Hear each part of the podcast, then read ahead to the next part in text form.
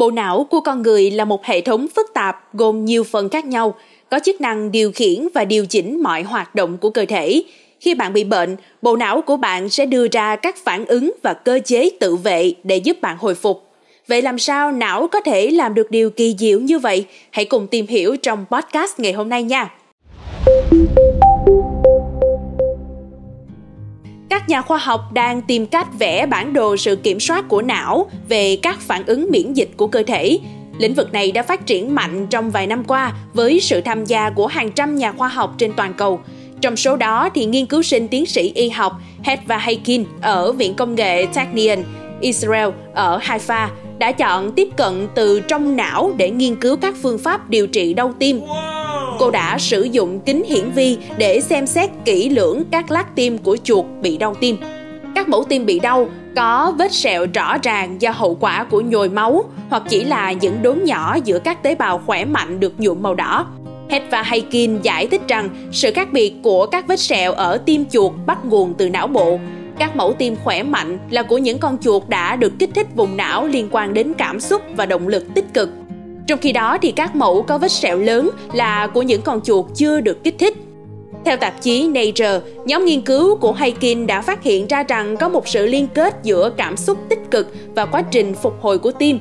Ban đầu thì Haykin không tin vào điều này, nhưng sau khi thực hiện nhiều lần thí nghiệm, cô và nhóm nghiên cứu đã xác nhận được điều này cùng với các giáo sư hướng dẫn tại Viện Technion, Asia Roy, chuyên gia miễn dịch học thần kinh và Leia Gepstein, bác sĩ tim mạch. Họ đang tìm hiểu các tác động của tinh thần đến cơ thể. Trong các thí nghiệm của họ, kích hoạt vùng VTA, trung tâm khen thưởng của não bộ đã được chứng minh kích hoạt những thay đổi miễn dịch giúp làm giảm mô sẹo trên tim.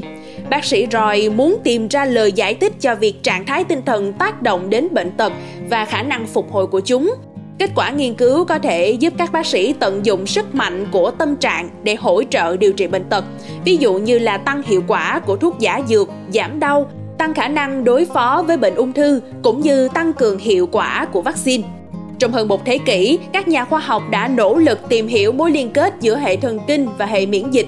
Vào cuối thế kỷ 19 và đầu thế kỷ 20, các nhà khoa học đã phát hiện ra rằng cắt dây thần kinh trên da có thể giảm thiểu các triệu chứng viêm nhiễm. Really? Trong khi đó, khoa học cũng đã có nhiều khám phá mới về bộ não. Nhà thần kinh học Catherine Dulac và nhóm nghiên cứu tại Đại học Harvard đã tìm thấy các tế bào thần kinh chính xác trong một khu vực của não, gọi là vùng dưới đồi, có chức năng điều khiển các triệu chứng như sốt, cảm giác lạnh và ăn uống khi phản ứng với các nhiễm trùng. Mọi người đều biết rằng khi bệnh là do vi khuẩn hoặc virus đang tấn công cơ thể, nhưng nhóm của Dulac đã chứng minh rằng việc kích hoạt các tế bào thần kinh này có thể tạo ra các triệu chứng bệnh ngay cả khi không bị mầm bệnh tấn công. Ở phía trên vùng dưới đồi, chúng ta có một khu vực được gọi là thùy đảo, nơi xử lý các cảm xúc và cảm giác cơ thể. Mới đây thì trong một nghiên cứu vào năm 2021, Tama Koren, một nghiên cứu sinh tiến sĩ của Roy, đã phát hiện ra rằng các tế bào thần kinh trong thùy đảo có khả năng lưu trữ ký ức về các đợt viêm ruột trong quá khứ và có thể kích hoạt phản ứng miễn dịch. Việc này có thể giúp cơ thể đối phó với các mối đe dọa tiềm ẩn. Tuy nhiên thì phản ứng miễn dịch không được kích hoạt đúng cách có thể gây tác dụng ngược lại, khiến cơ thể tự khởi động phản ứng miễn dịch mà không có yếu tố kích hoạt ban đầu. Điều này có thể là nguyên nhân của một số bệnh, ví dụ như hội chứng ruột kích thích và khi trạng thái tâm lý tiêu cực nặng hơn. Họ đã phát hiện ra hai con đường khác nhau trong cơ thể, một đường bắt nguồn từ vỏ não điều khiển các tế bào miễn dịch đến vị trí bị tổn thương hoặc nhiễm trùng và một đường khác bắt đầu từ vùng dưới đồi, cơ quan phản ứng chính trong thời gian căng thẳng, làm giảm số lượng tế bào miễn dịch lưu thông trong máu. Ngoài ra thì Worski đang nghiên cứu vai trò của các mạch trung gian trong các bệnh viêm mãn tính và kế hoạch sử dụng các công cụ như thực tế ảo để kiểm soát mức độ căng thẳng của mọi người và xem chúng ảnh hưởng đến phản ứng miễn dịch như thế nào.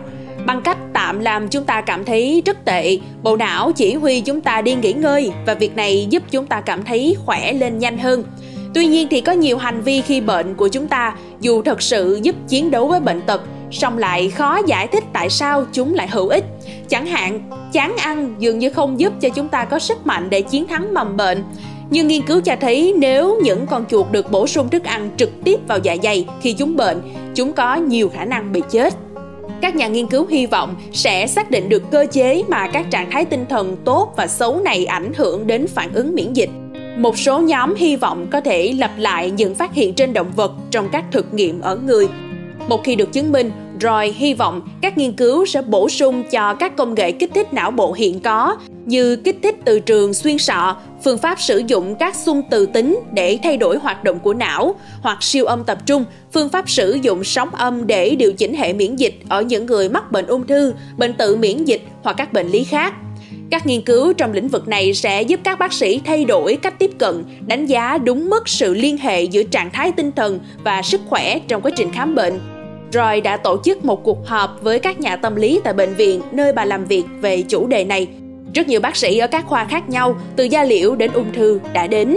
Họ cũng chia sẻ rằng nhiều bác sĩ đơn giản là chuyển các bệnh nhân bị căng thẳng thần kinh cho khoa tâm lý với lý do bệnh nhân không có vấn đề về thể chất mà về tinh thần. Với nhiều người thì điều này gây đau khổ cho họ. Cảm ơn quý thính giả đã lắng nghe số podcast này. Đừng quên theo dõi để tiếp tục đồng hành cùng với podcast Báo Tuổi Trẻ trong những số phát sóng lần sau. Xin chào tạm biệt và hẹn gặp lại.